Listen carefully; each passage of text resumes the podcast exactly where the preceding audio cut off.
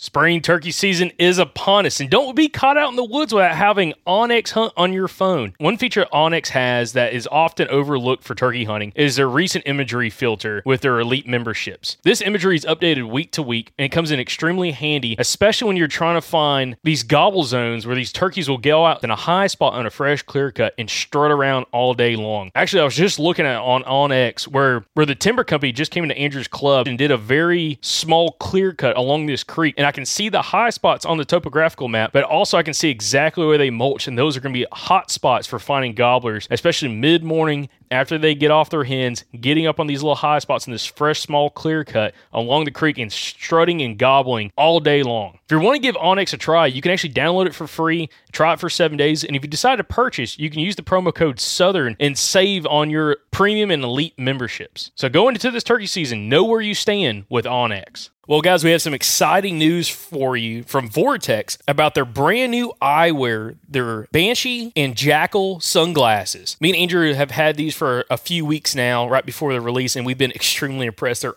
awesome glasses, guys. And listen, if you're needing some new sunglasses, not only do they have the VIP warranty, but they're tough as crap, guys. Uh, scratch resistant eyewear, uh, it's extremely important. And also, they have safety features as well. So when you're out shooting at the range, again, these are rated glasses, so you are going to be more than protected when you're at the range. But they also look fantastic when you're out around town. So right now, Vortex has some special pricing on their website, which is vortexoptics.com for the new eyewear.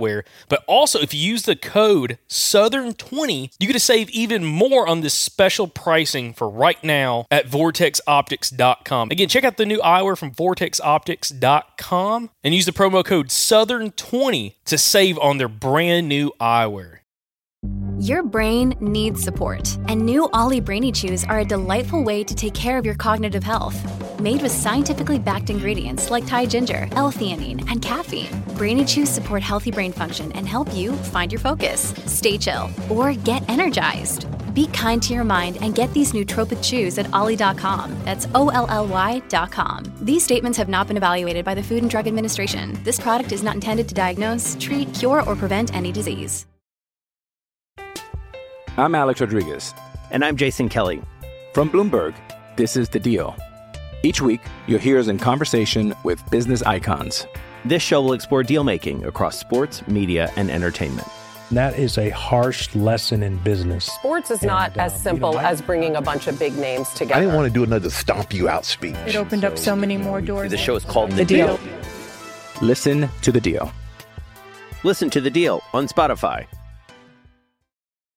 This episode is supported by FX's Clipped, the scandalous story of the 2014 Clippers owner's racist remarks captured on tape and heard around the world. The series charts the tape's impact on a dysfunctional basketball organization striving to win against their reputation as the most cursed team in the league. Starring Laurence Fishburne, Jacki Weaver, Cleopatra Coleman, and Ed O'Neill. FX's Clipped, streaming June 4th, only on Hulu.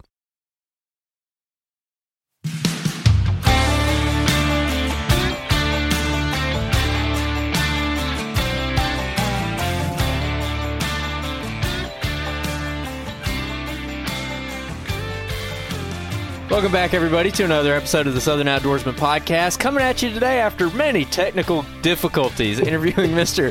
Mr. Matt Ryan. Matt, how are you doing? Man, I can't complain about it. It's been a heck of an opener here in Mississippi for us. This last, well, I guess it's not the opener anymore. We're you know right at two weeks into it, so can't complain about it one bit at all. Yeah, man, I appreciate your uh, your patience. We actually tried to record this last week, and uh, and Google Meetings had other plans. So Yeah, yeah, we, we, we really struggled, but we got it all worked out here. I'm, I'm excited, Matt, to talk to you. Uh, me and Andrew just got done with the opening weekend here for the private land guys in, in Alabama. We've been Mm-hmm. hunting Andrew's hunting club. It's been been a little exciting. Had some run-ins, and a lot Had- of had some strips. good I've got. I've got listen. I've got some great footage of Andrew cursing like crazy after we were both some birds. I'm telling you, dude, we could have a whole 15 minute highlight reel of just Andrew curse, just cursing out, just screaming out loud, man. After we ran into some birds. But anyways, was that today? today. It happened, I think, on Saturday. I mean, it has happened a bunch of times. I, I lost count, but there's a lot of footage of it. We, you know, got like three or four hours worth. So, um, That's, yeah, that's but, funny. but to I promise you're not the only one that's had that issue this year too. oh yeah, no, So- I'm, I'm sure a lot of listeners have dealt with this too. Their season's open, but Matt, to kind of get into this conversation. Excited to talk to you, man. I, have interviewed you before for at least one or maybe two strut reports in the past when we were doing strut report mm-hmm. episodes. Um, but you're a guy that you know we've wanted to get on the podcast to talk turkey hunting. You know, you're you're a guy that you know from the southeast. You know, uh, um, has been successful, but you're also a dude that to me there's something about your personality that I really like, especially after actually getting like spend some time with you while we were in line to get our uh, Fox vest up at uh, NWTF at like I don't know. It was I think y'all got there at like what eleven o'clock at at at night the night before. Yeah, so we, um, me and my wife were coming into town. We're getting there like 10, 45, 11 o'clock the night before. And I noticed they sent that email out. And a buddy of mine was already in town. He was in bed getting ready, ready to go to sleep. And I called him. I was like, hey, you seen the email? And we just started joke, jokingly said, let's just go up there tonight and just sit there all night long. And 10 minutes in the conversation, it was no longer a joke. I was going to, I dropped my wife off at the hotel because she didn't want to go hang out for the night to get her vest and we just went and got in line at like 11 11.30 that night before. But um when was it? The guy from south carolina i can't remember his name it's slipping me. He got in line at 5 o'clock the night before. And he, i don't think he sat down the entire time to be honest. He paced and was nervous. Skipped family vacation the first couple of days of it to come out there and get it. Like he was he was serious about it. That's awesome. Yeah no we yeah. were uh, i think we got email went out, and it would not make the whole conversation about this, but it's kind of funny. Email went out, and uh, I was staying. Me and my, me and a buddy were mine. We were staying in the hotel room, and uh, he's like, "Dude," he's like, "He's like, we, you know, uh, before the email went out, we're like, oh, we're gonna get there like 5.30, 6 o'clock. Oh, we'll mm-hmm. be good." The email came out, and then like rumors started talking about like people like potentially going like that night, and then we got called. We got a call at three 45, almost four o'clock in the morning, like, hey, dude, there's already like one of our buddies just got down there, uh, Hunter Staples, and he's like, dude, there's already, mm-hmm. you know, 15, 20 people in line. And we're like, oh, we're oh, going yeah. right now. So we woke up, threw our clothes on, dude. And I think we're in the building by 415, 430, something like that. And I was 29th in line. Uh, my buddy Kyle was with me, or he, he got there a little bit later. And uh, mm-hmm just uh, Devin Duncan, who's with me as well. We we got in line, and I was like, "Dude, this is crazy." And of course, yeah. saw you up there, and I was like, "Oh, oh, Matt's here." I'm like, "Okay." Oh, and, yeah. and then come to find out you've been in line since 11 p.m. I'm like, "Dude, this is." Cr-. I'm like, "Y'all are wild." I'm like, "Dude, I, I, need a we need a couple cases of beer and, some bourbon and sit there for that long." I think. Well, but uh, there was a guy that uh, brought a bunch of very well flavored bourbons up there for everybody to indulge in. There was, and I wish I remember that dude's name because he gave me a couple swigs of Blanton's. So I was very happy and generous for him at 4:30 in the morning. So uh, uh, dude was from Mississippi. I think he's from Memphis, Mississippi. Anyways, but uh, yeah, it was it's funny and interesting. But dude, after we, mm-hmm. we met and had done all that and, and got the vest and everything, I was like, dude, we ought to get you on the podcast. I was thinking about this, and finally it's kind of come around. But Matt, to, to really dive into this conversation, I, I want to talk about your turkey hunting background because I can kind of relate with you about kind of the early on turkey hunting and, and kind of what kind mm-hmm. of happened with you. But give the listeners a perspective of how did you get introduced to turkey hunting and like did you come from like turkey hunting family like with that culture in the family or were you like the first one like kind of what's your background there and kind of what did that journey look like kind of up to this point? point and so it started out just real random i guess is the best way to say it um, my dad didn't turkey hunt. Grandpa didn't turkey hunt. Um, I have an uncle that turkey hunted his entire life. Um, they have quite a bit of acreage up on the White River there in North Arkansas. That, of course, they're struggling with turkey populations too. But when I was younger, junior high, high school, I mean, you could you couldn't walk 100 yards without spooking a, a turkey out of the brush. I mean, they were covered up. But um, I just never never really got into it. They always invited me up there. It's like, nah, I, I you know, I've got golf tournaments and that because I played golf real competitively in high school, and it was just time conflicts with all of it. But my junior year of high school, the girl I was dating, she had her and her family had a couple hundred acres. Um, randomly, just like, hey, let's go try to kill a turkey. So I went out there and first hunt shouldn't have happened. There was like a flat tire on the trailer that was pulling a four wheeler with. Didn't get out there until like eight or nine o'clock because of the, the getting that tire replaced, um, changed literally parked the four wheeler and the bird gobbles to the four wheeler. And 10 minutes later, I shot my first turkey. I was like, oh, that, that, was fun. It was kind of too easy. Like that, that didn't have any of the adventure you hear about of, you know, running here and looping around that and calling here and setting on them. And so, like I said, I just never really dove into it real heavy then. When I got to undergrad, of course, I had, had buddies that kind of started piquing my interest some more. But when I graduated from Arkansas State and moved to Mississippi, there Mississippi State when I was in vet school, that's where it really started growing. Um, but I never, like once again, never really had family members at turkey hunted or had a mentor at the time. It was just me and my buddies going out and you know just sitting in the woods because we didn't want to be studying at the time, and I was learning from them, but I didn't know what I was doing. It was just having fun, hanging out with my buddies. Started learning, you know, and really having my interest grow there. But where it really kind of came came from is when I got done at Mississippi State, graduated in 2016. Um, ended up shooting one or two birds off the public land there when I was in school. Um, but really started putting the pieces together and figuring it out when I was in South Alabama there for those four years. So, um, but where I started struggling at and making that transition to like really figuring out not how to hunt a bird, but where they like to be at, which was, you know, step number one was actually due to safety purposes. So I was actually, I was camping out at um, a piece of public there around Starkville and I ran up to, um, actually left for Easter Sunday, went to church, ran up and ate some dinner with some people. And when I came back, someone had stole all my stuff. Um, like knocked my tent down, took sleeping bags out, like stole all my food, left some tables and some other stuff. Um, and so I just like, because of safety purposes, I left that area and went to hunt another area and it put me in a completely different terrain.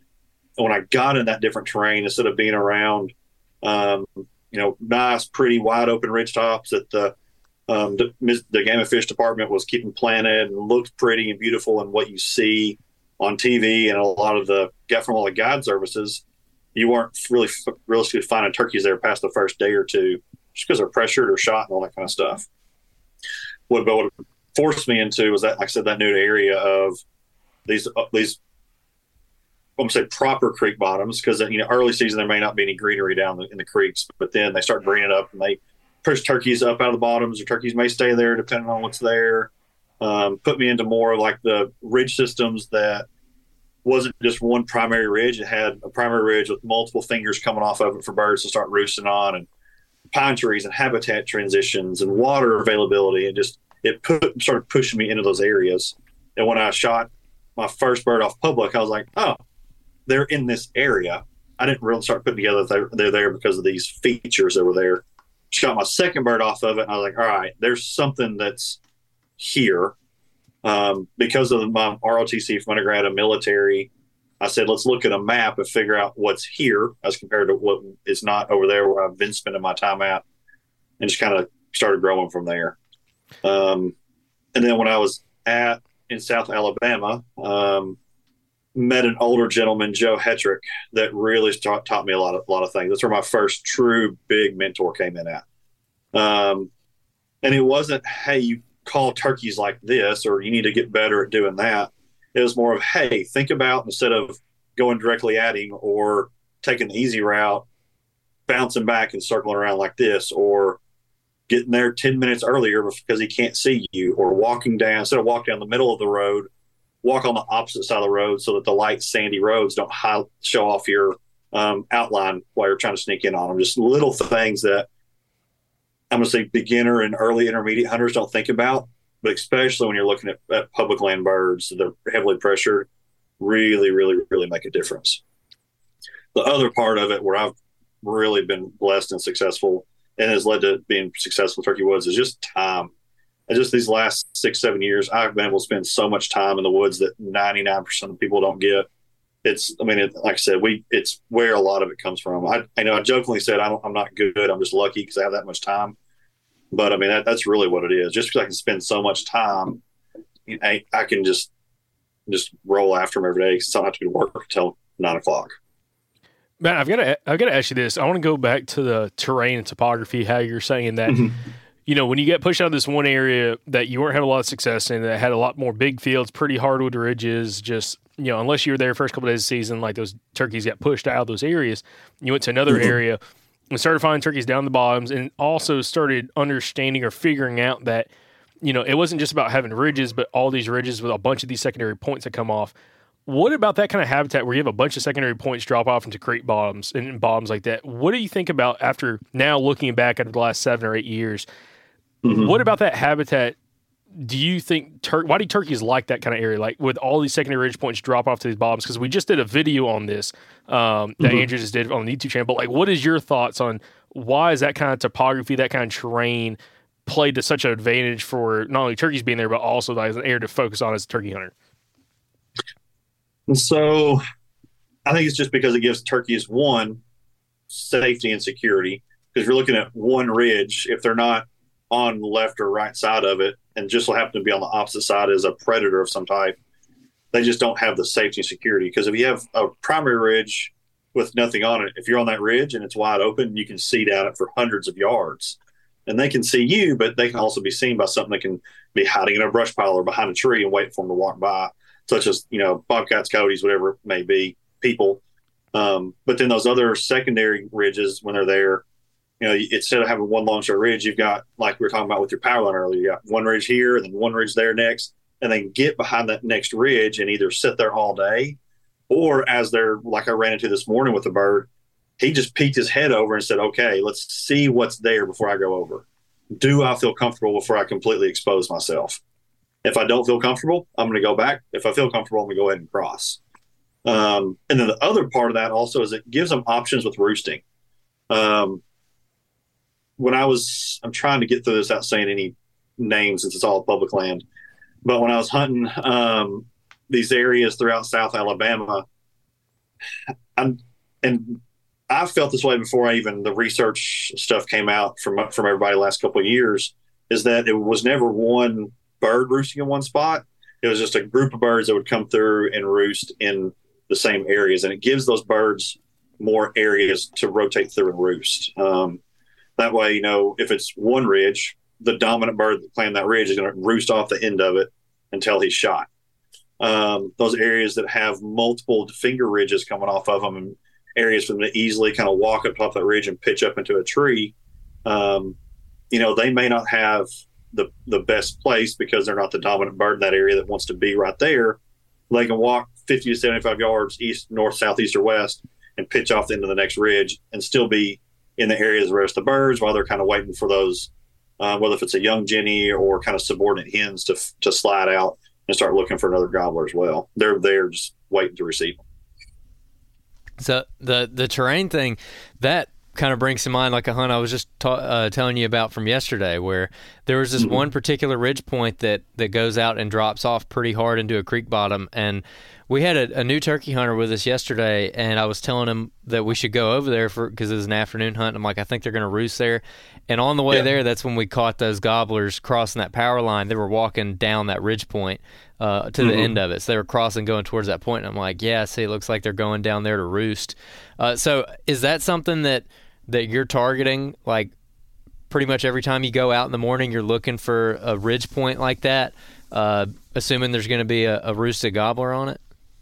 Oh, 100%. Um, once again, going back just to, you know, being lucky and blessed as I am with my work schedule and being able to get out there every morning, I've been able to quickly locate in this area around within an hour of work, you know, a kind of a set of historic roost sites. And then once I figure those out, when I'm lo- looking for new areas, I'll look for areas that mimic that, whether if it's, um, God, I'm getting excited. Sorry, it's a video. I mean, the, the Patreon people can see this. This, this video is on Patreon now, but uh, I'm sorry. I'm not, not to but, distract. Um, I'm just getting excited. but uh, you know, where if, especially if you can, you can have like planted pines or, or, pine ridge with a hardwood bottom that they can pitch off into. Um, like I said, they they they set these sites and they focus on different areas like that. And it seems to be like the you may not be in the same piece of ground, but if you find that same scenario on that new piece of ground I'm definitely going to start there, especially if I can find a high point up above it where I can listen down onto them and hear further than trying to listen up through, from the bottom up through all that that foliage and everything starting to, to come through it. Because it's definitely easier hearing from above the trees um, or as high as you can get than trying to have them gobble down through the tree limbs, through the underbrush, throw it over two finger ridges that they may have to go throw it over. Just because that sounds get caught and bounce off and move, you just won't hear it as, as well as if you're above them. I, I, I want to keep talking about this, but something that just popped into my head, and I, I, I don't want to lose it, is Uh, what are your thoughts on like specifically this time of year? Like, I don't, I'm sure it's probably the same for y'all in Mississippi, but here mm. in mm-hmm. Alabama, it is greening up big time. There's leaves coming on. Uh, all the mm-hmm. underbrush is starting to green up. And this is the time of year where every year I get burned bad because I'm used to hearing birds gobble with no leaves, and that, that sound carries a lot better. And then this time of year, it, it starts greening up, and I think they're way further, and I run right through them. Is that something yep. you deal with a lot? Uh, what are your thoughts on that? So I used to. Um, I used to deal with that real bad. But what I've started doing is, and this is once again thanks to, to Joe down there in South Alabama. I used to hear bird gobble, and I would take off sprint and try to get into him before he, you know, and then cut it halfway and stop and like, all right, where's he at? I, w- I tried to do that one more hunt with him. He said, no, sit here for another 15 minutes and let's see how many bar- more birds gobble. And two things happened. One, we because I got that initial ex- initial excitement out of my system, I moved better on that bird um, moved slower to him. But then also that particular morning, um, we heard four more additional birds gobble from that point. And this just so happened to be the second day of season down there um, in 20, actually 2020, my last year down there. Um, and so we went in, we shot a bird open in the morning. That second morning, moved this area. Heard five total. Um, like I said, four more after we heard the initial bird moved in, shot the initial bird because he ended up being the closest. But because we were slow and waited and took kind of tallies of what was going on, the next four four out of the next six days we shot those other four birds. Just because he made me slow down, not only for because not only because he wanted to see if there's a better bird in a better location, but to take account of what else was there. Um, and so what I've kind of adjusted that for me to do. It helps me as it goes back to modern day turkey hunting, I'll call it, um, and having the accessibility for OnX or HuntStand or whatever mobile mapping system you prefer. Um, and the first thing I do when I hear one gobble is instead of moving on it, I pull up my phone, look at a map, and I set a pin. I say, okay, I don't I don't care if he's there or not. Based on where I usually find turkeys at, I bet this is where he's at. And then I, I as I go in closer to that one spot, I'm like, okay, I know I'm not getting too close. I feel like I'm getting close. I'm going to stop and try to listen to him gobble a little bit more.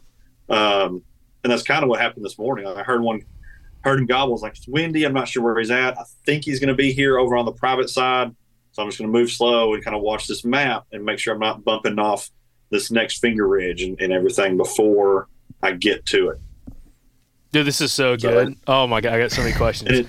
It, it's just about like I said, as you're hunting, figuring out okay, this will help me slow down before without moving in too quick on them. Um, I will say, new turkey hunters, and I say that because I was there, especially the first you know three, four, five birds you shoot. It it's hard not to just sprint to them because you want to shoot them that bad. But move, but being that fast pace, like Usain Bolt 40 kind of kind of turkey hunter, I bumped so many birds off of roads and off the roost and all kinds of stuff. But once Joe taught me and forced me to slow down, things started clicking and rolling. Yeah, I can uh, I can relate. These last couple of days, I've been in a little bit of a rush. I'm I'm we're like four days from our due date on our baby, so I'm trying to get some hunts in yeah. before my baby's yeah. born. Um, so when you talk about slowing down and and not you know going straight to the birds. Uh, what are your thoughts on basically how long that bird will stay there? Like, are you very confident that bird is going to stay in that spot? Because this this uh, is not the case really as much anymore. But I used to be like part of the rush to get to him was like, well, I don't know how long he's going to stay there. I don't know if hens are going to go to him. I don't know if he's going to leave or just whatever. Yep. So, so what's your experience been with that about those gobblers like holding to a spot for like an hour, two hours, four hours, whatever the case may be? And so I really feel that if a bird is killable that morning, that if you're if you're patient on your approach and you, you disturb and, and let him know you're there less, that you have more likely that you're more likely to kill him. Meaning that if you're really fast and really loud, getting to 100 yards, because at night they're hearing deer run over, under them, they're hearing coyotes run under them, and all that kind of stuff. And so they're used to predators making all this sound. And so, but if you're really quiet and slow, and you may you may have been doing that, you may only get to 150 to 175 yards instead. But he's less keyed into you being there. And and on the other side of that is if he's roosting with his live hens, you're realistically your chances are killing him are next to zero. Like he's gonna have to be a very, very, very um, greedy kind of turkey and gobbler to want to leave those hens try to find another one mm-hmm. especially with how the naturally they are to where the hens go to the gobblers when they when they're sounding off. And so a lot of times what what I'm doing is I'm being patient and getting in there close to where I feel that if they're ready to play the game, they'll want to play the game. But not not so close that if they're not ready and I get to the point where I have to leave and back out and go to work, or something else happens where I feel like I have to make a move, that if I try to sneak out, I'm going to bump him because the second you bump him, you just decrease your chances of, of killing him ever. Mm-hmm. Yeah, definitely. And so you're just you're just and kind of what I do is I just ride that bubble, and it's you're all it's you're just and I just make my rotations and rounds about. You hear people like you know talking about checking their temperature, see how they are. Um, just kind of check them, you know, once a week, and you'll you'll either one or two things is going to happen. Somebody's going to beat you to them just because it's public land. He's not going to be there, or if you're if you have the time and you can be consistent with it, um, you know, just like I said, getting it on him, but not too tight. And when, when he's, when he's right, it, you know, they're, they're, they're, they're ready to, ready to die. And the one thing I've figured out is that, and this isn't be different. I've seen differences in South Alabama, Central Mississippi when I was there in, there in Starkville, up here around Oxford and the north from here to the, the Tennessee line. Um, the little bit of Tennessee and Kentucky I've hunted, I've seen it different. But there's there's certain time periods, and I, I think a lot of it from year to year is going to be based on weather, mainly photo period though, um, on when those birds are ready to play the game. And I can just about tell you at each at each st- section of the of the, the states that I've hunted when you know this week for for that area of South Alabama, this week for our area here in, in, North Mississippi, this this week for Kentucky, and the area I like to go up there. Um, and you can just about set your clockwork because it's so photo period based that they're more willing to play the games during that four or five days of the year as compared to you know like in Mississippi the first two weeks. We we got to talk more about the whole photo period thing because you hear about this for deer. Um, mm-hmm. I've never heard anybody talk about this for turkeys. You know, you, you are a veterinarian, so I'm, I'm gonna, you know, there's there's a, a, bit of credit when it comes to that because you work with animals. Um, maybe not with turkeys other than shooting them, but I, I am curious on how have you kind of figured this out? What is your thoughts on the photo period? And like, is this just based on personal experience? Or are you talking to other guys too? Talking about like, hey, for whatever reason, it seems like this week's always super hot.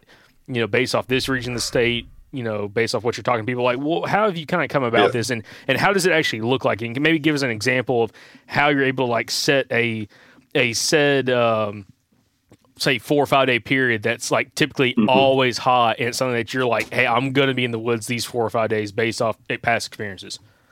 Yeah. Well it's kind of a mixture of all of it. I mean when you look at the research it definitely shows photo period and the time of the year plays a a, um, a role in it. Because if it didn't i mean especially this year with how realistically warm of a um, like late winter early spring we had these turkeys that already have gone through the initials, been bred, been laying, and been grouped back up in the, in the groups of toms by now with how early it started. And so, you know, there there's definitely photo period involvement with it. Um, and then also I can go back and look at for kind of that South Alabama aspect. I can say, okay, this seven day block or five day block is when I've killed most of my birds with the type of hunts that you think about. Of course, you always kill birds outside of that. There's always your outliers. But when you're shooting 60 to 70% of your birds in, in, inside of this date range, it definitely shows something. Um, and that the only way you can figure that, that, out for a specific area is having a group of buddies you trust, just to be honest, if they're actually killing birds or not, um, or just saying they kill birds just to make themselves feel better about themselves. Um, and then also tracking your own data over multiple, multiple, multiple years. So interesting. Now, how have you seen that differ? Like, you don't have to say like specific weeks, but like, how big of a difference are you have you seen in like say a South Alabama versus like Southern Mississippi? So like you know where you're at now, the state and other states. How much of a difference has it been? Is it just like, a, especially talking about South Alabama and South Mississippi or like Mhm. Oxford area? How big of a difference are you seeing? Just like ranges, as in like how many days difference, and like how specific does it get on like certain areas of certain states from what you've seen? And so the range, like from during that inside a year, I think that's a lot of where the weather plays a part in it. Um, because you know how it is. I mean, you have you end up just catching a bad bad luck, and every day you can go turkey hunt is a rainy morning. Of course, you're going to have a slow year, and especially in that subset, it's going to be slow, just because those turkeys wake up wet. They're not happy, and I mean, if you're like if they're wet not and wet not happy, they're not going to be as as interested as they they could um, on a nice clear crisp morning um, in hens and, and and going through those cycles.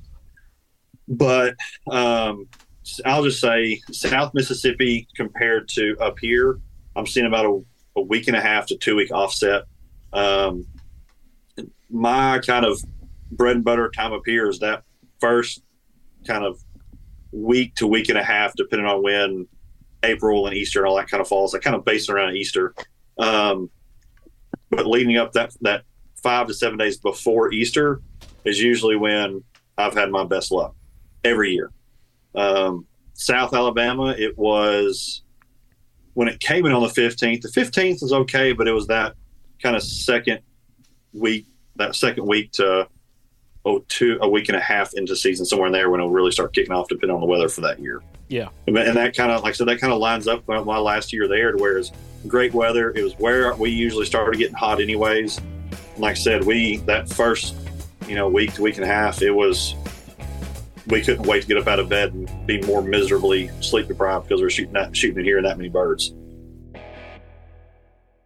Houndstooth Game Calls is your home for turkey calls this spring. Go check them out. They got all the classic turkey calls. You know, they got the pot calls and the box calls and the mouth calls, but they also got a couple really interesting calls. One of them is called the the success call, and you just need to go look it up. It's very it's like a box call that you can work with one hand. It's really really cool. Sounds incredible. They also got the Spur Master, which is another very unique call that you can get some really unique clean tones out of. They're going to help you out this turkey season. Use the promo code SOP24 to get 15% off of your order at Houndstooth Game Calls. That's SOP24. Use it at checkout. It helps the podcast.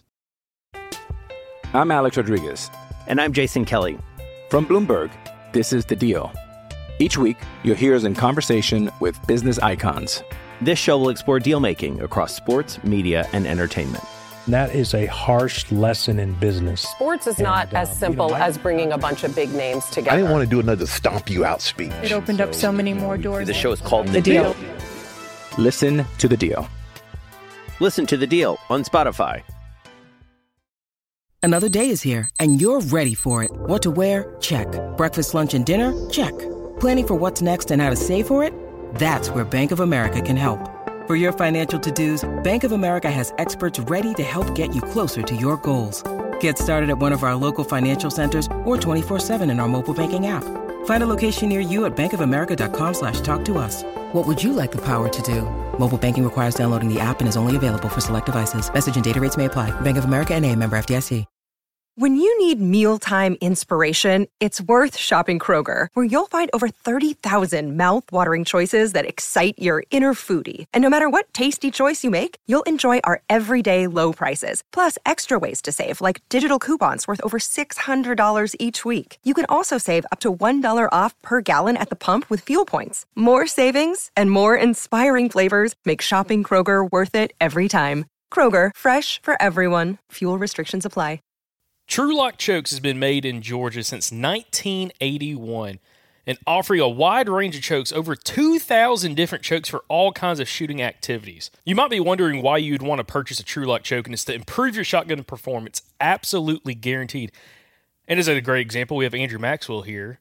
And uh, Andrew, you've had some pretty good luck again, kind of switching out chokes and trying out the Precision Hunter choke from TruLock. So, Andrew, what's been your experience so far?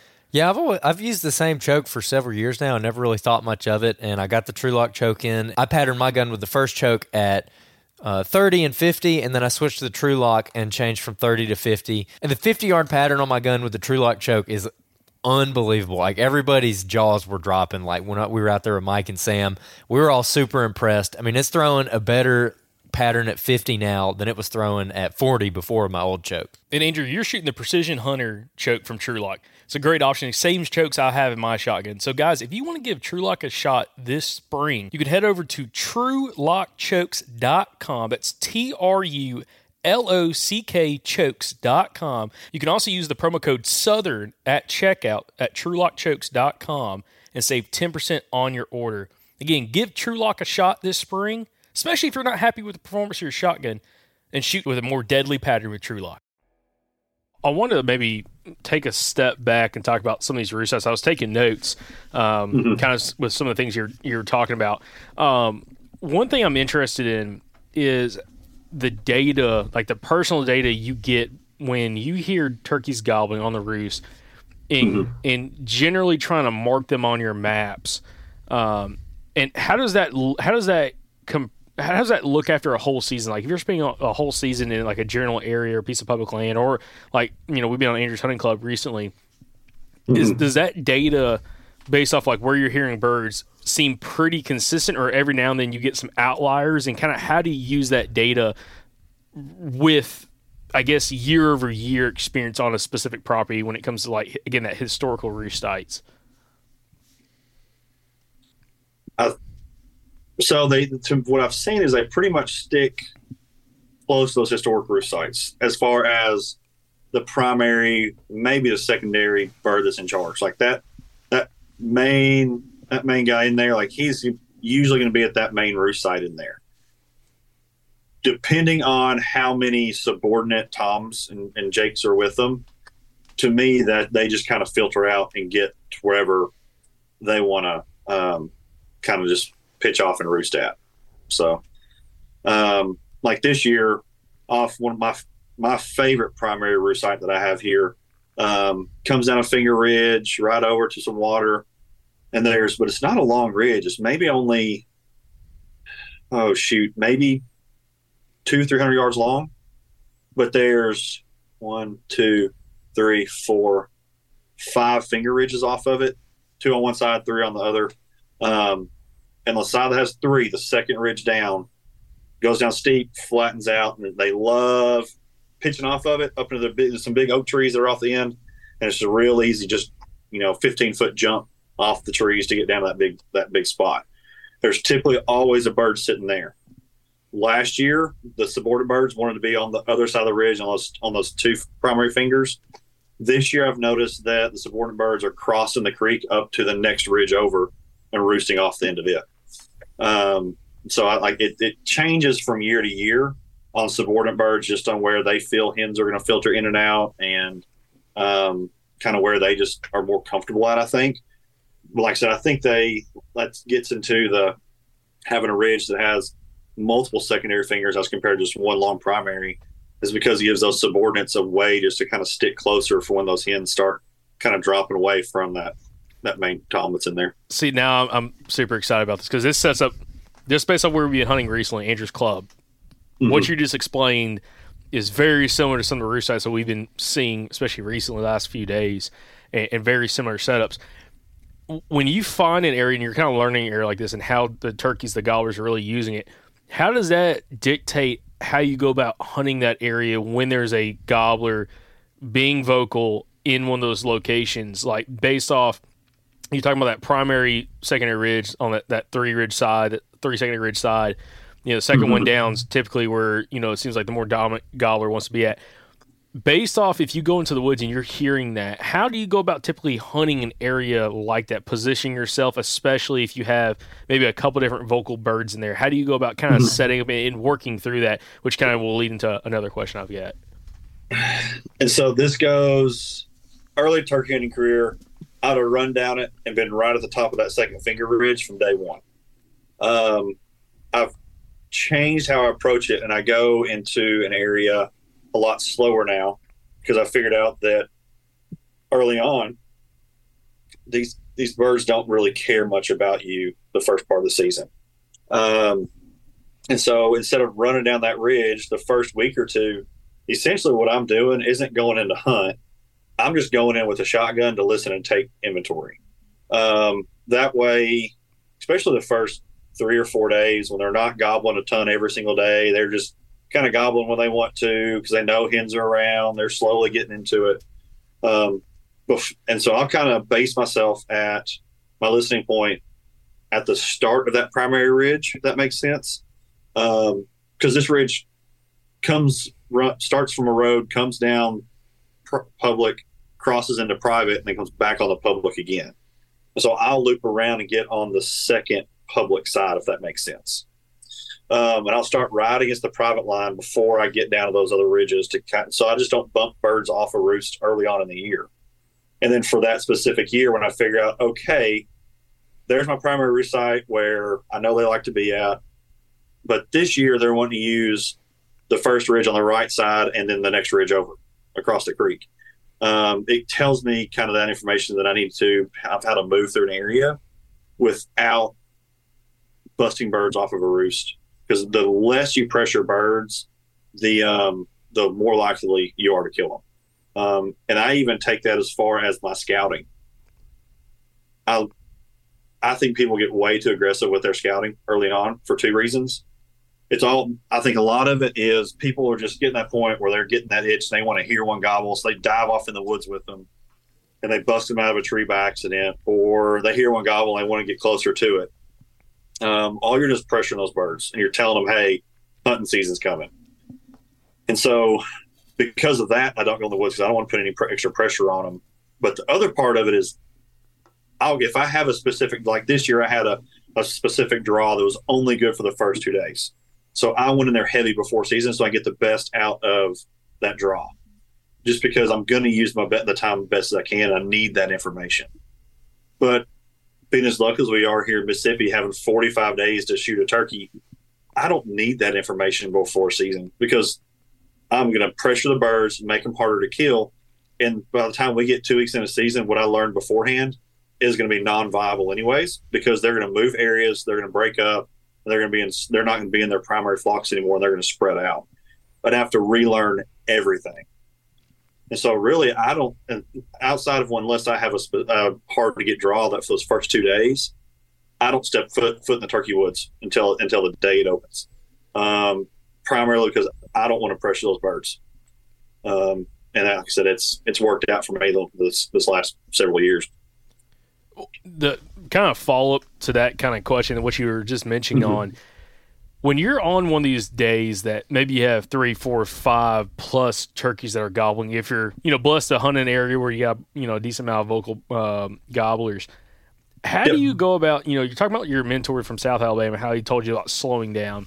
How do you go mm-hmm. about figuring out what turkey to go after, especially in the morning, um, with a couple different things in mind. You know, say if you're on public land or maybe you're on private land where there's you're not the only person that has access to that property. Uh, like uh-huh. you're a hunting club, you know, people kind of move around.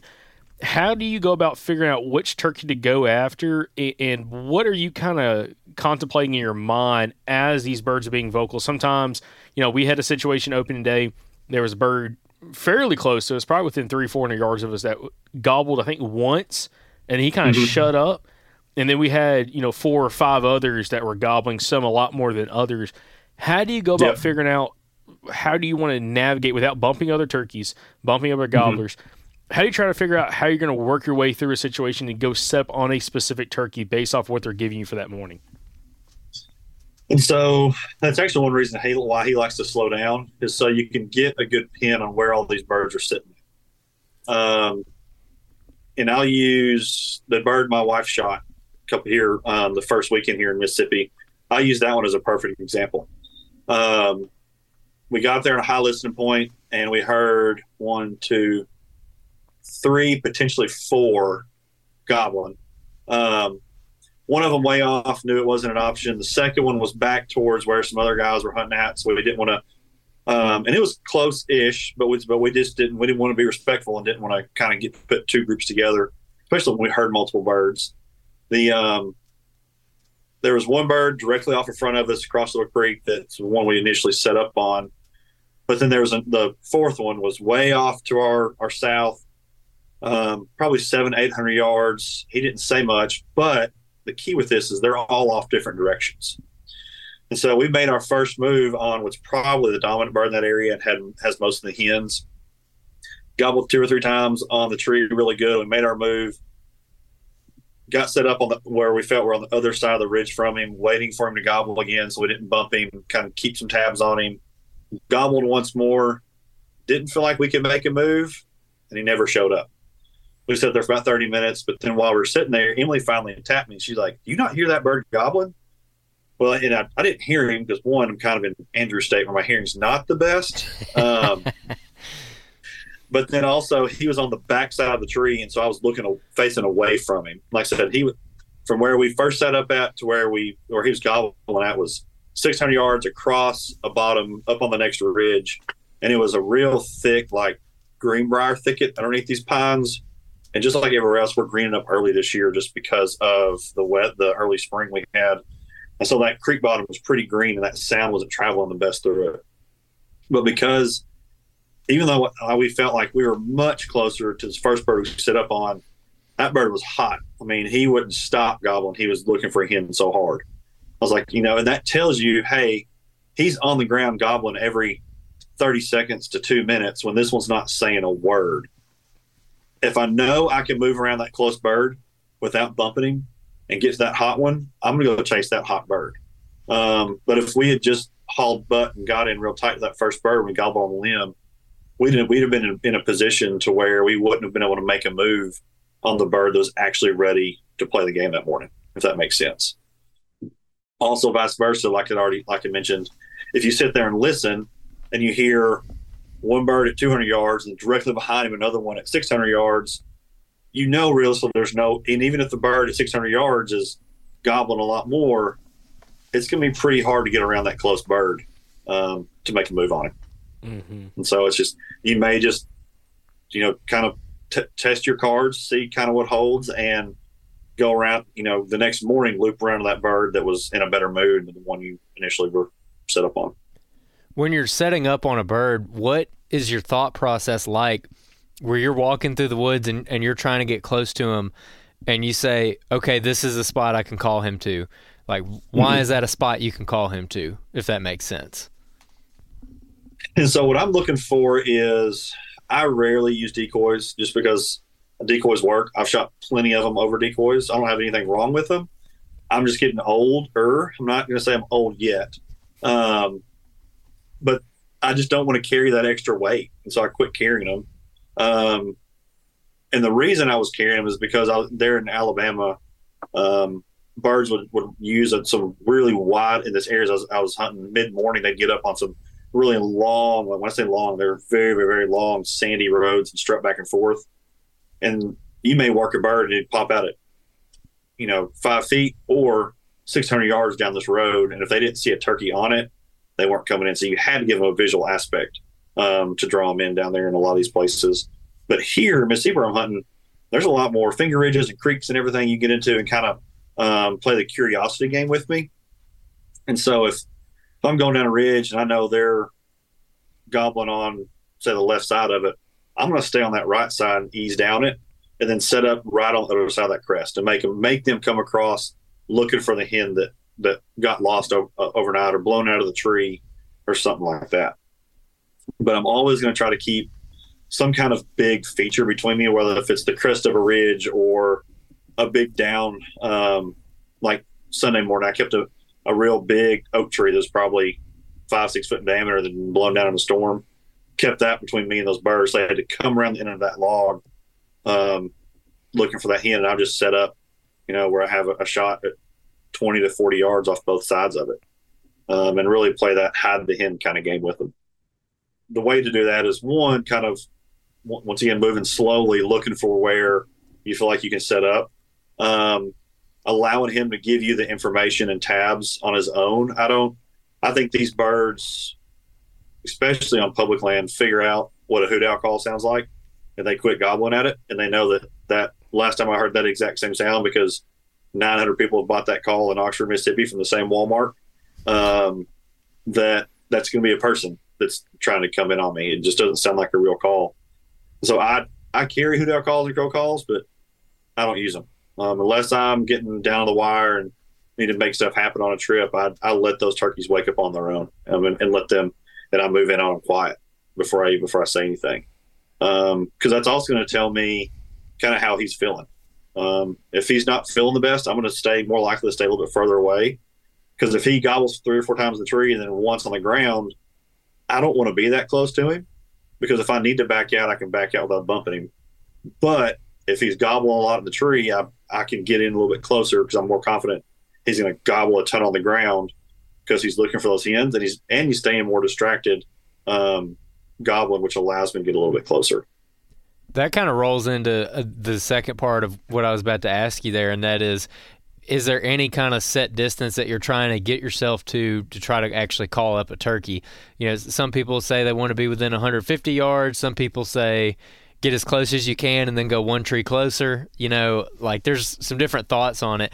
Is there any mm-hmm. set rule for how close you want to be, or are there situations where you're confident calling that bird, you know, 300 yards to you? So I let the terrain, the time of year dictate that. I'm gonna and I'm gonna let my personal confidence tell me in that specific moment because I'm gonna get as close as I feel I can get without getting picked off. Course, later in the year because it's a lot greener, you can get a lot closer. But you know, if you're in a big, wide open oak bottom and they can see for 500 yards down this thing, if if the sun's up, you better stay away or they're gonna see you. Um, so it's, it's so I'm gonna let my confidence in in that specific time and how I'm moving and how quiet the leaves are and how hard this turkey is gobbling. Because like I said, if he's gobbling harder, I'm going to push it a little more than if he's just gobbling once every 10, 15 minutes on a limb and once on the ground. Um, and kind of let that individual scenario kind of tell me. Um, kind of like, like I mentioned last time, when I'm making these moves on the turkeys, the way I the way I say it is, I don't just listen to the turkeys. I listen to the woods. Um, let that woodsmanship kind of tell me because and because if I can if the leaves are wet after a big storm, I can definitely sneak in a lot a lot closer than if I'm on, a, on Oak Ridge. Then it's you know sounds like I'm jumping on packing peanuts every time I take a step. And so, and there you know that gets into later in the day as well. But you know that just even starts right there. Mm-hmm. But I'm not I'm not one of the guys that says I have to be at 100 yards or 150 yards. I'm gonna get as close as I can, com- confidently enough to where I know I haven't bumped him and then, because once he's on the ground, two things are going to happen. One, he's not going to be able to see you as easy when you're on the backside of a ridge, the backside of a brush pile. But two, the woods are going to be louder. Um, if you listen, if you as the woods wake up, you have birds chirping, you have squirrels that get out, you have hawks and buzzards that are flying around and making noise. Um, and those, even though it seems insignificant, those things cover up a lot of your noise yourself. And you can once he's on the ground and he's giving you enough to keep tabs on him, you can make a much better move than when he's up in that tree. Yeah, what are you mentioned a lot of stuff there that that's some very fine tuned woodsmanship skills. You know, kind of listening to the woods and picking up on the subtle things, and and other critters out in the woods, kind of masking your sound. And you also mentioned that earlier in the podcast. There's like subtle, small things that you can do that make a big difference. Like you mentioned, mm-hmm. you know, walking on the, the far side of the road so you're not silhouetted against the light sand or gravel of the road. That that like that's an excellent tip. Are are there any other just little kind of woodsmanship things that you've picked up along the way that you think are making a big difference for you? So I think a lot of woodsmanship, I'll answer it this way, is it goes it goes back to what Joe kind of beat into me, um, is just slowing down. Because when you're slow, you one, there's two big things going to happen. One, you're going to hear a lot better because you're not out of breath and huffing and puffing, and you're you can hear your heartbeat in your ears. Um, that's covering up a lot of the the sounds of the woods. But then also, you're going to sound more like a turkey yourself. Um, and so because turkeys don't typically, and I say typically because we literally la the Saturday English shot her bird, we had to sprint through the woods to keep up with him. He was on top of a ridge. We were on the creek bottom, and I was sweating, dripping a sweat from a, the fastest 40 meter sprint I've ever done in my life. Um, but now, like I said, that was circumstantial. But typically, turkeys don't move fast through the woods. They'll cover a couple hundred yards, maybe tops a day, and that's over a 12 hour period. They're moving, you know, 150 to 200 yards before they jump back up in a tree. Um, And so I think that if you slow down and act like a turkey in the areas that you feel like turkeys are in, you have more success. But if you're in an area of a ridge or spot on a creek bottom that you've never seen turkeys on, you're not hearing turkeys, it doesn't look like turkeys are there, why do you want to spend 40 minutes hunting your way through it? Go ahead and find a way to quietly get through it and then slow down and, and act and put yourself in that kind of turkey mode. Um, again, that, that's everything from how I place my feet to, um, you know, as I'm moving through these woods, instead of yelling at them real loud and cutting hard on the slate on these on these windless days, it's just real soft bubble clucks and whines and whistles as I'm moving through the woods um, to go from tree to tree. And then when I get that tree, I'll sit there for four or five minutes to see if one gobbles at me as I stop because he was keeping tabs on my footsteps like they do a lot. And if I want to, if I want to call on a slate or box call or something at that point in time, I'll do it while I'm at a, tr- at a tree like that. But just to call real quick, you know, move 200 yards real fast, um, call again. I think I think we're a lot more birds than we realize are hearing us, but because they're being turkeys, they're not just gobbling their heads off and cutting us off. They're you know they're starting to work our way more silently than than not. And I've shot a handful of them just because that. I was moving through the woods, just trying to mimic the sounds of a turkey from how I place my feet. So I'll even like with my foot scratching the leaves a little bit to make it sound like one's just working his way down a ridge or up a road to where I'll hear one just kind of um, cluck or whine or whistle or do whatever, just saying, "Hey, I'm over here." Set down on him up the ridge, and he's he's done. Um, and I, I feel wholeheartedly about about that. That a lot of people just go run and gun way too fast. Um, I was actually having a conversation the other day with a client of mine in the room, and we started talking about that, and we both kind of have the same outlook on it, to where we we don't like the term run and gun because that's to us that says, hey, I'm to cover as much ground as I possibly can to find the loudest, hottest two year old bird I possibly can. Those birds are a blast, but we don't like to run a gun. We like to prospect, we like to take our time and slow down and find those birds that everybody is going past, um, and kind of sit and, and, and work and work those. So. Matt, I want to talk to you about uh, calling sequences on pressured birds, specifically on public land. Mm-hmm. What is your outlook on that, especially as the season progresses? You know, right now, you know, by the time this this episode comes out, it's still fairly early on in you know Alabama season and uh-huh. and uh, Mississippi season, and some states are just now starting to open up by the time this episode comes out.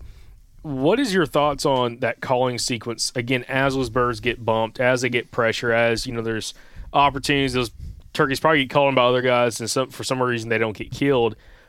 How mm-hmm. does your calling change as that pressure gets ramped up, or does it change? And maybe kind of talk to us a little bit about that. So it doesn't change um, because what I'm doing, I'm not going through a call sequence that I feel works. Once again, woodsmanship and listening to the woods.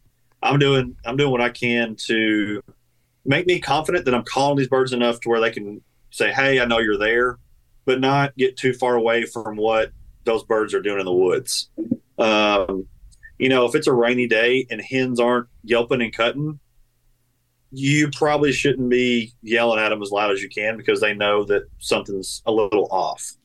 Um, typically on those days when when most turkeys are quiet and one's just all of a sudden cutting up and getting after you um, and getting after something, it's it's typically because something negative and not positive has happened. Um, of course, there's times of the year once again where that that can kind of change, especially when you're in that kind of that hot area and hot in, in every window for um, kind of where you're living at. And I'm a little more aggressive during that window, but typically by the time we get to that that area, I've got enough birds kind of ca- um, cataloged to where as long as I'm not just completely beat to all my spots, that I'm in an area that I'm confident a bird is in. And so instead of know trying to cover six miles looking for one, I'll cover 600 yards. I'm confident a bird in a day. I'm confident a bird is there. I'm just trying to make him. I'm just spending that time acting like a turkey, I'm trying to make him think, "Hey, I'm with these two hens this morning. I know she's up there on top of the ridge. I'm going to check her at 10 o'clock." So now, on those quiet days, you're talking about like you know, I, I want to talk about this is those days when maybe like the wind dies down. It's like, Mm-hmm. I mean, like literally, you could hear if if if a turkey is walking in the woods hundred yards from you, you're going to hear it walking more than likely, or scratching around. What does that look like? Especially like when you hit that tree, like, hey, I'm going to spend a little bit of time here. It maybe it's a little bit more of a blind call set. Maybe the turkeys weren't really gobbling great on the roost. What what's kind of working through your mind about making it realistic, especially again on areas that you know these turkeys are getting some kind of hunting pressure? And so what I focus on is because we call it deer hunting them for a reason. Um, is I'm gonna I'm gonna focus on fresh sign, and I'm gonna go through that area, um, acting like a turkey, small short steps, light pressure on the leaves, scratching the leaves a little bit with my feet just to make it sound like a bird's moving through the woods. Um, I'm not to yelp that loud or that much uh, because these birds aren't yelping looking for other turkeys. But if you're if you're ever lucky enough to get, and this happened a couple times there, um, to where I was able to slip up on a group of hens that didn't know I was there, and they're a lot they they conversate and are a lot louder than people realize, but their hearing is so good that they don't have to be as loud as we think they need to be. Um, we people have a bad problem of humanizing animals and don't get not giving them the credit that um, they truly deserve for things like hearing. To where people have bad hearing, they think that we have to yell at everything to allow it to hear us, just because we want to hear ourselves. That's not it at all. I mean, these turkeys will be spread out, and I've slipped in on them, would be spread out, you know, 20, 30 yards, and you could barely hear them yelping at each other and whistling and whining at each other. And somebody would do something and they would pop up like they'd just been screamed at by the by an angry wife. Um, they knew exactly what was going on and where where they were at. So with that, I've gotten a lot quieter in my calling sequences as I'm moving through the woods. Um, and then when I get to an area where there is fresh sign, I'll sit on that area and kind of deer hunt it and blind call in it, you know, hour, hour and a half, just to see what's going to happen because you don't know what that routine is, what they're going to do that day to get come through there. But if they if they're used to coming through an area at some point in the day and they hear you ahead of them, that's where not only will I go through whistling, whining, and scratching the leaves while I'm sitting there leaning against a tree, I may yelp a little bit louder just to encourage them to get there a little sooner. Um, say, "Hey, I'm here. Come on, I'm I'm waiting for you."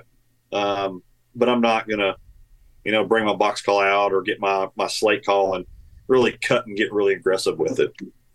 And so, a lot of times where I'll get aggressive with my calling is if it's later in the season and I'm really starting to um, get to the point where birds either been shot or very, very, very um, pressured, and I'm just tired of moving slow and want to wear my legs out. I'll go over to a piece of big public ground and I'll cover some. I'll cover, and that's when I'll get loud when I am truly running and gunning, just because I want to change up. Because I, I like you know covering some ground a lot of times too, seeing some different woods. But that's also when I'm kind of scouting for next year. Is just that those last two or three weeks of season. And even though I'm looking for a bird, I'm mainly learning a new area for next year to be able so I can go in and say, okay, I know there's this trail here. I found scratching here. I, you know, I didn't shoot one. I got one to gobble right here, and then I'll use that to hunt hunt through an area slow the the, the next year. Um, but anyways, back to where I was at. Um, I'll get a little louder, kind of yelping, trying to get them to, to get there, but I'm not just going to scream at them. Um, if I know if I'm pretty confident they're that they're used to working through that area, because it's different from what their daily routine is, and the closer you can stick to that turkey's daily routine, the more comfortable they are to commit to where to where you're asking them to do. So one thing we we uh, actually witnessed uh, opening day is, and I think you don't really realize this unless you're in areas with a lot of open terrain where you can really watch turkeys and watch a gobbler. Mm-hmm. He may hear you. We had one. We didn't realize he was there until Andrew's halfway through a, a cutting sequence, and I'm filming Andrew. We're on the edge of a clear cut. Like we're not in the clear cut. We're just inside the pines on a logging road, but I can see mm-hmm. into the clear cut. And Andrew's got a couple pine trees between him and the clear cut. I'm filming him, and he starts cutting, and all of a sudden I'm like looking like off the camera, like right past him. I'm like, man, that's a weird looking stump out there. And it's like not far. It's mm-hmm. like 80 yards from us. And all of a sudden, that stump starts moving. I, I see some color, like, and also it gets iridescent. I'm like, oh my god! And I'm like, Andrew, there's a turkey. There's a gobbler. He's strutting right there. the footage is good. You can see it back there. I watched okay, the footage. So it's crazy. Like, and we had just worked a bird in that same spot a little bit earlier that got pretty mm-hmm. close. It's probably within 50, 60 yards of us, gobbling pretty heavy. Then we had a hen come across the road. Hen went to him, and he shut up and was gone. So, yep. and this was a different turkey on a little ridge point going off into that clear cut, fresh clear cut in long where I'm trying to get at is one thing I've kind of just after that experience and I've heard other people talk about it is sometimes those gobblers hear you, but they're on that you know gobble zone, strut zone, whatever you want to call it, little mm-hmm. lek, and he might not want to leave it, and you're just inside that bubble where like he knows you're there, he hears you, but he's just going to keep displaying. And it makes me wonder how many times, and we watched that bird for a long time. I'm talking like an hour and a half, put a play on him. He worked off that ridge point to the clear, clear cut. We circle around him, got him backside him, another calling sequence, sat there for 30 minutes, nothing happened. And Andrew goes up over the ridge into that, in the clear cut, and the turkey's just down off that point, just chilling. Didn't care. Yep. Did not care about what we were doing. He definitely knew we were there. He heard us. But it, it, it makes me wonder how often people would set up like in a spot there's a lot of turkey on you may sit there for 15 20 30 minutes and there could be a turkey 100 yards from you. He hears you but he's just displaying doing his thing maybe just in he's in the woods you're in the woods with him but he's not too worried about coming up to you that point but he definitely hears you. But how often about like if you sat there for an extended period of time kind of go back to our hunt from yesterday right? Yeah, yesterday the afternoon hunt that we were on one of these little ridge points. So we had just seen some gobblers work across on that power line. Mm-hmm. Sat there for like maybe 30 minutes. Nothing happened after we, you know, Andrew had called and then we got up and moved. And like within 45 minutes later, an hour later, they're gobbling on that ridge point, probably within 50 yards of where we were just sitting. How often oh, yeah. those turkeys could have been just right off that point, you know, within 100 yards, they're doing their thing, strutting. Mm-hmm. But if maybe if you would have sat there a little bit longer, maybe did some more soft calling and stuff like that, scratching the whole nine yards. At some point, they're like, okay, I got to go up there and see what these hens are doing, and like maybe that yeah. curiosity factor brings them in. Versus like again, kind of this bounce around. I mean, what is your thoughts on that about them? Tur- those turkeys kind of like they've got their spot, they're comfortable at it, and maybe just because of the woods, we don't we can't really see them. But if you spend mm-hmm. a little bit more time there, at some point that turkey's going to potentially break and come up to you. Yeah, so that's where that's what I call a weekend bird. Um, because you need more time than you know just the first hour to a daylight to be able to kill them. A lot of times, I think those are more of the dominant birds in the area because they know hens are coming to their specific gobble, and if they're coming to their, I mean, turkeys are lazy animals if you think about it, especially the toms, because they're the hens are supposed to go to them. So why are they going to go looking if they don't have to? So especially early season, I think they sit there in a spot and just spin circles. Those dominant birds do because they know the hens are coming if they're not already, excuse me, if they're not already roosted um, with those hens. That's um, we got on one. This was Friday morning. Um, the second morning we were on him. Um, I knew we were going to have trouble from the get go because every time he gobbled seven or eight times on the tree, on the tree, um, like twice on the ground. Like he just completely went dead over the next hour and a half once he hit the ground. Um, because every time he would he would gobble. A hen in the tree directly below him would cut him off, like tell him to shut up. She's right there. Um, and because of that, you've kind of got to wait for kind of the right time and let those hens go away because he's keeping tabs on where you're at. They may be lazy, but they're also greedy. Those dominant birds are, and they want as many hens as um, they can they can get. And so once those hens leave, pick up these other girls other side of that, why I'm not aggr- I don't call aggressive to those birds, especially early season. If you call too aggressively, those hens will be selfish and they will take those gobblers away from you on purpose. They'll walk that bird off the other way once they go get him. Um, and so if you just are very subtle in your calling, um, and once you he starts warming back up, that's when you get more a little bit more aggressive with your calling, and kind of match what the hen what the hens are doing or or it may not be the hen, but match what the, the tom's doing. If he's not gobbling, he's probably not going to respond most of the time to hard calling. Um, but if he's if he's gobbling pretty good and you you don't overcall, you can definitely be more aggressive in your calling sequences just to keep his interest piqued.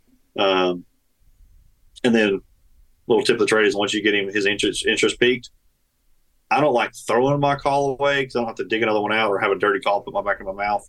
But put your call in cheek in the pouch of your cheek so you're not it's not there for you to call. You have to actually think about okay, I'm going to put it back in place, be able to call at him again because mm. he knows you're there. Now you got to wait. Now you got to make him think that hen left and have him go look for it. How do you know that you you've successfully piqued his interest? Um, I mean, if if I if I call and he answers me answers me within a couple seconds, ideally cut him off or cuts me off once, maybe twice. I'm I'm gonna I'm done calling for 20, 30 minutes. I'm gonna make him um, start gobbling again, looking and looking and looking.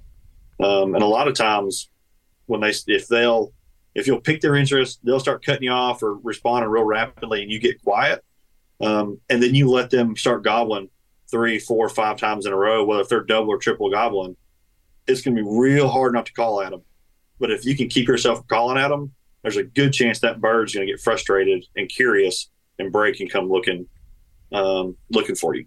That's ex- that's exactly how we we killed my wife's first bird um, last week or the first weekend here in Mississippi. So I guess it was two weekends ago now. Um, I mean, he was hot. He was definitely wasn't the dominant bird in the area. He was a subordinate bird that was just looking for any hen that wanted to hang out with him. He moved. He was in one spot. Nothing showed up. So he, he either followed a hen or went looking for one and got on a kind of a strut zone. And there's no way we can get inside of 150 on him without getting picked off.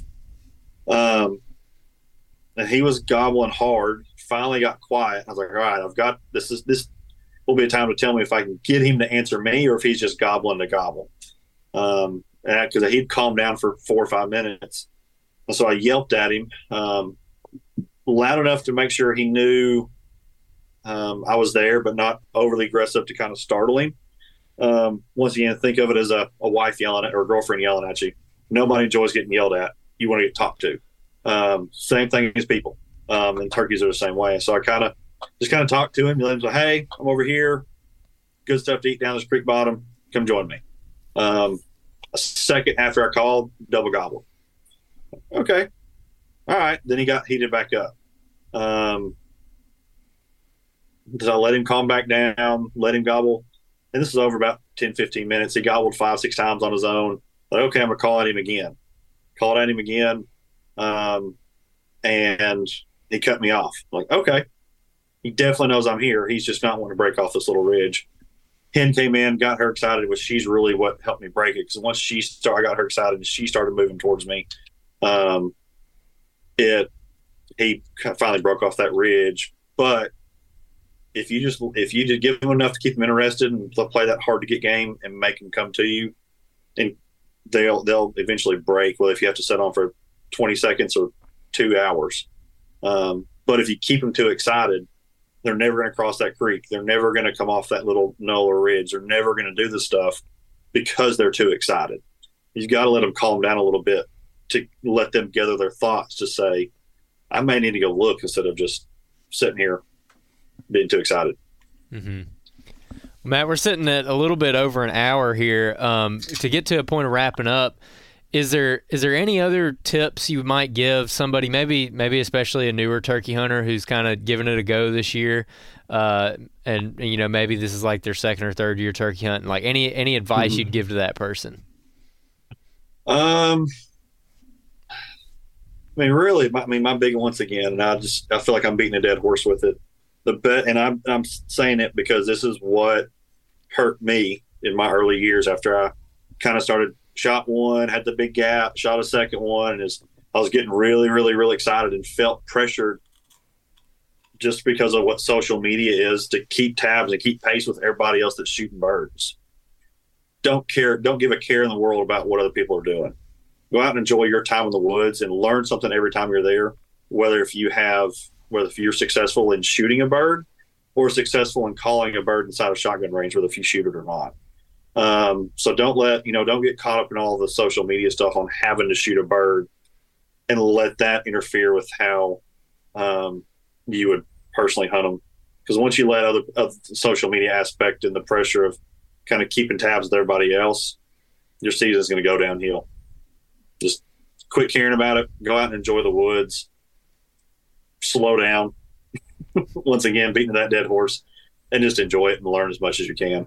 Because it's not about everybody wants to shoot a bird, but it's not all about shooting a bird. It's, you know, it's that interaction with it that we all like. And well, if you, to me, the way I look at it is uh, I'm successful in a hunt if I bring a bird in and put him inside a shotgun range on in an area that I can shoot. Um, well, if I shoot him or not. And so, um, and it's just a an, an added benefit and, and, and bonus if I could carry one out occasionally. So, mm-hmm.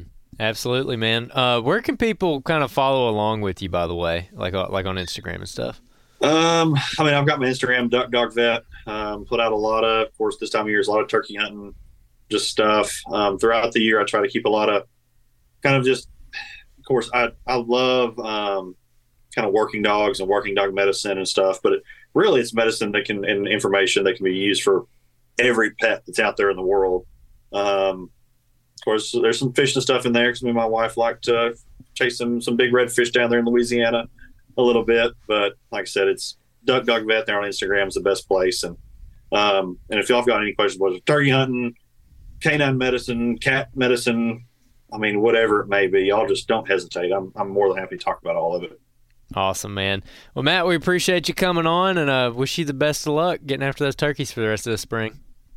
Yes, sir. Y'all too. Yeah, absolutely. And listeners, yeah, appreciate y'all listening to this episode. If you like this episode, let us know. Leave us a uh, leave us a uh, review over on Apple Podcasts. Uh, we're trying to get ten thousand reviews. I think we're currently sitting like nine hundred and seventy five. Uh, go leave us a review. Let us know what your thoughts on this episode. And also, if you have success using what Matt talked about in this episode make sure you let us know. Shoot us a message, but also go fill out a listener success uh, document form on our website, thesouthernoutdoorsmen.com. Love to hear about those stories, get some of those stories published. And uh, Matt, thanks to you for joining us. And guys, make sure you check us out on the next episode of the Southern Outdoorsmen podcast. And don't forget the YouTube channel, guys. We got awesome weekly video content coming through on the YouTube channel. So go check that out on YouTube. Just search the Southern Outdoorsmen. So, Matt, thanks again for joining us. And listeners, we'll catch you back here on the next episode from the Southern Outdoorsmen podcast.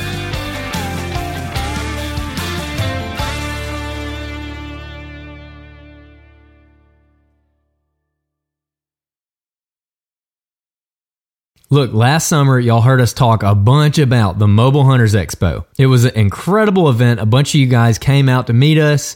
We got to talk to I don't even know how many listeners. If you heard all that last year and you're like, dang, that sounded cool, I should have went to that. Here's your chance. You need to make it to this one. It's June 28th through June 30th in Dalton, Georgia. All right. Giving you a heads up here, so go ahead and mark it on your calendar. June 28th through June 30th, Dalton, Georgia is going to be the 2024 Mobile Hunters Expo. We're going to be there. A bunch of our past podcast guests are going to be there. There's going to be seminars. All of the mobile hunting companies are going to be there for you to try out gear before you buy it. It's like the one event of the year where all of the the like the mobile hunter ecosystem just kind of congregates in one place. And Chris and Josh and the guys have done an absolutely phenomenal job putting this thing together over the last couple years, and it keeps getting better every year. So like I said, make sure you come see us. We're going to have a gigantic stack of free stickers to give away to every listener that stops by the booth, and we're going to have merch there to purchase. We're going to be recording podcasts, shooting videos, all kinds of stuff. So, like I said, don't miss it. You can head on over to the mobilehuntersexpo.com to look at show schedules and dates and go ahead and grab your tickets. So, y'all go check it out at the mobilehuntersexpo.com.